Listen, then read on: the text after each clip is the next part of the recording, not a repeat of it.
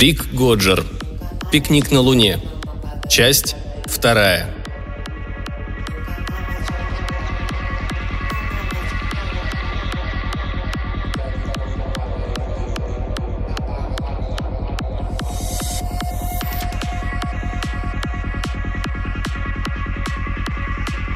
Стаси Крамблет поджидала меня, когда в 10 часов утра я подошел к люку. Теперь вся эта возня вокруг нашей прогулки казалась мне убогим фиглярством. Но стоило мне взглянуть на нее, такую спокойную, взирающую на меня с любопытным ожиданием, и на душе у меня полегчало. Между прочим, летный костюмчик на ней был что надо, с розовым отливом и, похоже, сшитый на заказ. «Ну, теперь все?» – спросила она. «Нет еще», – отозвался я, перетаскивая в тамбур всю свою поклажу – тенты, одеяло и сумку с продуктами. В кои-то веки никто не околачивался возле входа в тамбур. Я обнял ее и привлек к себе. «Твоя рация переключается на мой личный канал», — сказал я. Она не отрывала от меня глаза, пока я возился с кнопкой у нее на груди. От нее исходил тончайший аромат духов.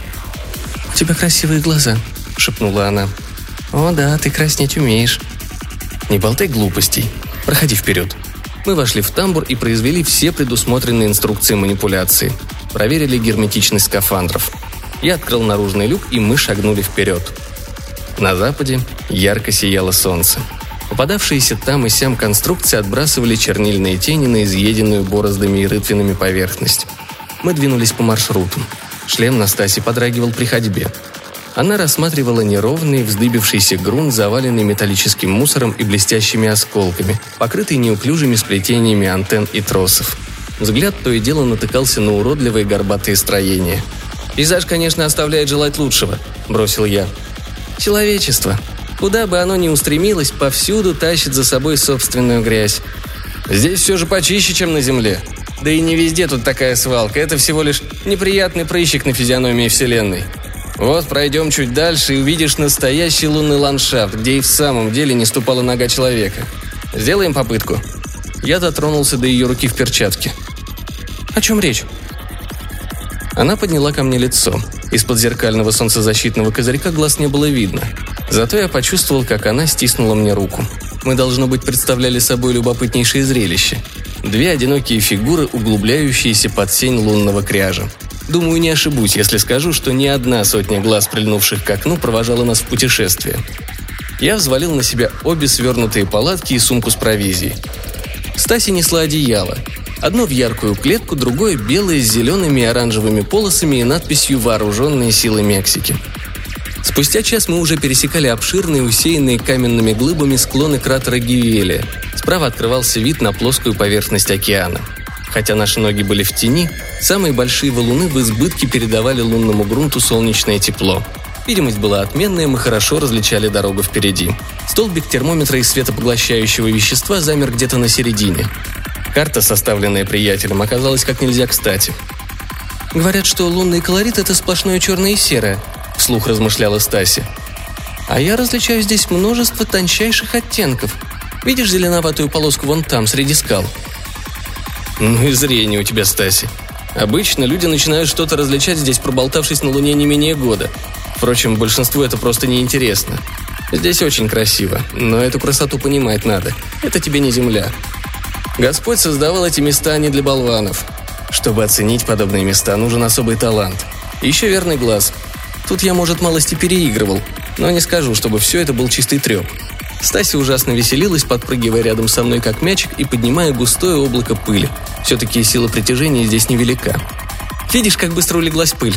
Мне кажется, я слышу шорох, с которым она падает на дорогу. Знаешь, я ведь не первый год в космосе. Но вот так пройтись пешком по незнакомой планете мне еще не доводилось ни разу. А ты уже привык к здешним чудесам? Привыкнуть к этому до конца невозможно. Всегда замечаешь что-нибудь новенькое. Я резко остановился и нагнулся, присматриваясь к почве. Слой пыли под нашими ногами кое-где украшал круглый узор. Крошечная стеклянная бусинка сверкнула в центре окружности, а от нее расходились во все стороны линии. Волоски такие тонкие, будто их выводили иголкой. Сферические полушария дополняли рисунок, и весь он был размером не более 10-центовой монеты. «Что это?» – удивилась Стаси. «Я их называю цветами из пыли. Только не прикасайся, иначе все рассыплется. Мой друг считает, что это кратеры микрометеоритов. Видишь стеклянное зернышко в центре? Сюда попал метеорит, а рисунок вокруг него прочерчен ударной волной, от которой поднялась пыль. Мой друг даже книгу об этом пишет. Интересно, что узоры появляются далеко не на всякой поверхности, а лишь на тончайшем полевом покрытии. А ты сам что о них думаешь? Я же сказал тебе, цветы из пыли. Их тут знаешь сколько, если приглядеться. Давай искать вместе. Мы двинулись дальше, мимо неуклюже громоздившихся полуразрушенных валунов, мимо небольших кратеров. «Как странно», — продолжала Стася, — «что на этом отрезке пути так много легкой пыли, а я всегда думал, что рельеф на Луне однообразный.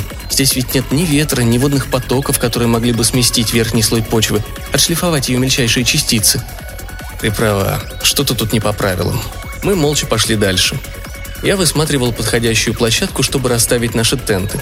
Вскоре мы со Стаси оставили позади, если можно так выразиться, лес валунов, и вышли на открытое место. Вид отсюда открывался сногсшибательный, прямо-таки созданный самой природой Стоунхендж – терраса на склоне холма, окруженная рядом грубых колонн. С восточной стороны кольцо колоннады размыкалось, и оттуда виднелась уходившая вдаль плоская равнина. Почти полная земля низко нависала над узенькой полоской горизонта. Казалось, на этой подернутой рябью глади, похожей на океанскую поверхность, вот-вот вынырнет парус и прибой заплещется на песчаной отмеле. Потрясенная Стася остановилась как вкопанная и лишь повторяла. «Какое чудо! Какое невероятное чудо!» Она обернулась ко мне. «И ведь до нас здесь еще никто не бывал, правда?» «Ты же видишь, здесь нет следов. Я приберегал это местечко для особого случая». «Бог покарает меня, в конце концов», — кольнула мысль. «А теперь пора вылезать из скафандров. Не мешало бы подкрепиться. Умираю с голоду», — заявил я. Я развязал сложенные тенты, поставил их рядышком, вплотную, дверь к двери — Впрочем, входное отверстие в таких палатках представляло собой просто-напросто круглую дыру, окаймленную мягкой прокладкой-присоской, так что можно было плотно закупорить ее изнутри дверной пластиной, а можно и составить из двух палаток одну попросторнее, плотно прижав друг к другу их входные отверстия. Стоит наполнить палатки воздухом, дверные прокладки так соединятся, не разомкнешь. Я подержал дверь, пока Стаси ползком забралась внутрь и втянул за собой одеяло и сумку, а потом последовал за ней тем же манером – Согнувшись в три погибели, я тщательнейшим образом соединил входами обе наши палатки. Кажется, все герметично. Сейчас проверим, что у нас получилось. Я начну выпускать воздух из баллонов. Если заметим, что он просачивается наружу, придется отложить пикник до другого раза. «Я этого не переживу», – шутливо ужаснулась Стася и на всякий случай поддала мне коленкой. Я покрутил вентиль баллона. Куполообразные верхушки тентов зашевелились как живые и начали надуваться как будто мы внутри резинового матраса, наполненного водой», — высказалась Стаси. Я дополнил. Напоминает поцелуй двух медуз. Мы наблюдали за тем, как надувается соседняя палатка сквозь прозрачные пластиковые стенки нашей. Стаси принялась расстилать на полу одеяло. «Зачем нужно было тащить оба тента?» «Там у нас будет камера хранения. Увидишь, когда мы сбросим скафандры, покажется, будто мы вчетвером теснимся в одной палатке». «Хорошо, что всех четверых не надо кормить завтраком», ты посмотри, какие у нас одеяла!» Она взялась за одеяло, и в руке у нее остался оторванный лоскут. Похоже, здешняя атмосфера и солнечный свет не очень подходят для шерсти. Они порядком износились и без этого. Она продолжала расспрашивать. «Ну как, воздух не проходит?» «Пока все идет как надо». Палатки, накрепко соединенные присосками, держали жесткую форму.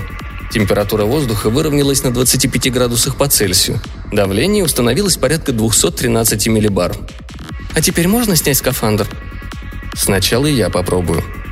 Я осторожно раскрутил колечко застежки на вороте своего скафандра. Ничего страшного не произошло. Снял шлем и сразу ощутил приятное тепло воздуха, заполнившего палатку. Каменные глыбы как раз против нашего временного пристанища излучали жар, от которого раскраснелись щеки. Потрясающе! Я освободился от лямок рюкзака. Еще несколько мгновений, и мы оба стащили себя скафандры. В тонких шерстяных ретузах, надетых под скафандр, Стаси смотрелась на все сто. Она сняла перчатки, носки и уселась, болтая ногами. Я собрал наши скафандры, шлемы, обувь и перенес все это в соседнюю палатку. Теперь у нас было просторно. Из вещей оставался только мой рюкзак. Рюкзак Стаси я отправил вслед за остальными пожитками. Вот и ладушки. Я с наслаждением принялся распаковывать сумку с продуктами. Итак, мы имеем цыпленка, французские булочки, причем теплые, салат из капусты, помидоры, красный перец. Позвольте предложить вам бокал этого чудесного легкого вина, капитан Крамблет». Я разлил вино в бокал и затем положил в тарелки побольше всякой всячины. Мы разлеглись на одеялах, подсунув под спину мой рюкзак. «Как здесь чудесно, Панчо!» – пробормотала Стаси с набитым ртом. «Ага, да здравствует повар и хвала Всевышнему, что он не обременяет нас своим присутствием», – пошутил я. Спустя два часа я откинулся назад с ощущением приятной тяжести в желудке. Стаси наполнила наши бокалы из второй бутылки – Атмосфера в палатке приближалась к тропической.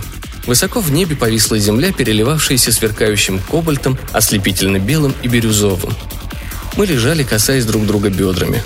Стася склонилась ко мне на плечо. Мне захотелось выпить за родную планету. Предлагаю тост.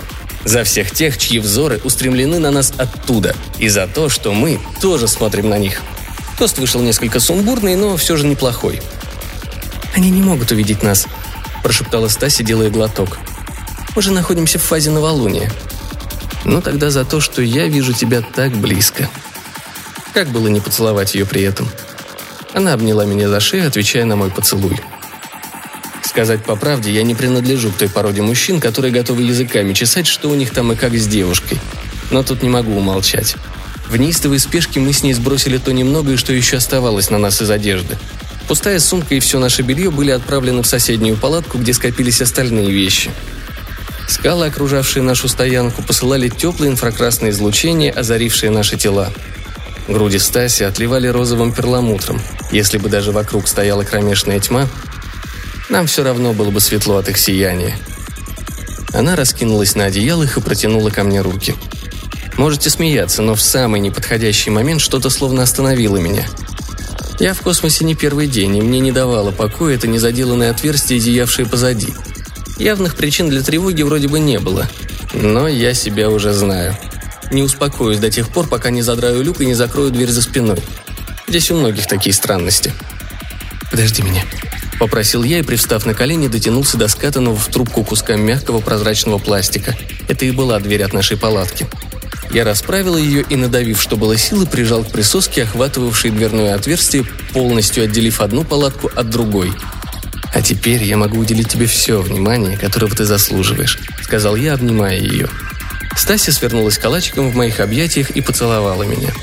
Счастье переполняло меня. Стася покусывала мочки моих ушей, и вот тут он и послышался, этот странный звук. Как будто внезапно выпустили пар из котла — за день мы, может быть, и не осознавая того, свыклись с полным безмолвием лунного пейзажа, и леденящий душу звук заставил нас одновременно вздрогнуть. Еще секунды судорожной возни, наши тела разъединились. Волосы на мне встали дыбом. Я напрягся, как загнанный бродячий кот в минуту опасности. И впился взглядом в расстилавшуюся перед нами холмистую равнину. Ничего. Стаси не отрывала глаз от двери. «О, Господи!» – простонал я. Соседняя палатка, в которой были свалены вещи, отделилась от нашей. Воздух из нее мгновенно вышел сквозь незаделанное отверстие. Она съежилась и погребла под собой скафандр, шлемы, обувь, белье, рюкзак Стаси и грязную посуду с остатками еды. Все перечисленное мною обреталось теперь в чистейшем безвоздушном пространстве – вакууме. Ибо что такое здешняя атмосфера, как не вакуум? Остались мы в буквальном смысле, в чем мать родила. Из одежды, если можно так выразиться, мы располагали двумя одеялами, а наличные запасы ограничивались содержимым моего рюкзака. Стаси глотала воздух и не в состоянии вымолвить ни слова. Немного совладав с собой, тихонько произнесла. «Хорошо, хоть посуду не мыть теперь». Простая причина, по которой мы сразу же не погибли, учитывая резкий спад давления, заключалась в том, что я все-таки закупорил вход в нашу палатку. Наши скафандры были хорошо видны сквозь прозрачные пластиковые стенки на расстоянии какого-нибудь метра от нас – Мое внимание привлек рюкзак Стаси, валявшийся там же. Маленькая красная бирка высовывалась из отделения регулировки воздуха. Значит, по какой-то причине баллон взорвался, и закупоренный тент переполнился воздухом. Давление мгновенно подскочило, потому и разошлись сцепленные дверные прокладки. Поскольку входное отверстие второй палатки не было закупорено пластиной, воздух из нее быстро вышел и давление упало до нуля. Если бы мы не загрузили палатку своими вещами, она бы просто поднялась в небо, как шарик, выпущенный из рук. Наша герметично закрытая палатка пока не выпускала воздух, но пластиковая дверь угрожающе выпирала наружу. Я подтянул рюкзак и проверил показания компьютера. Кислорода нам оставалось максимум часа на четыре. Резерва поглощения углекислого газа тоже. Метр с небольшим, который отделял нас от радиостанции в соседней палатке, равнялся миллионам километров. Мы оказались на приколе и в прямом, и в переносном смысле. Мысль эта, по-видимому, читалась на моем лице, когда я взглянул на Стаси. Стася опустила руку мне на плечо. Кроткая, ангельски прекрасная, сказала только. «Не трусь, Панчо». Ужас моей несчастной душе сменился чувством вины. «Ну что ты, Стася, мы же... мы пока еще живы». Она твердо продолжала. «Глупо рассчитывать на то, что нас случайно обнаружат здесь». «Разумеется. И все из-за меня, недоумка». «Да нет же, это я виноват во всем. Я уговорила тебя пойти сюда». «Не говори так, Стаси. Я всегда сам знаю, что делаю». «Можно подумать. Теперь она обнимала и нежно гладила меня. Ну и дела. Я был морально раздавлен. В своих собственных глазах я упал ниже, чем если бы свалился на дно кратера. И после всего этого она же еще и успокаивала меня –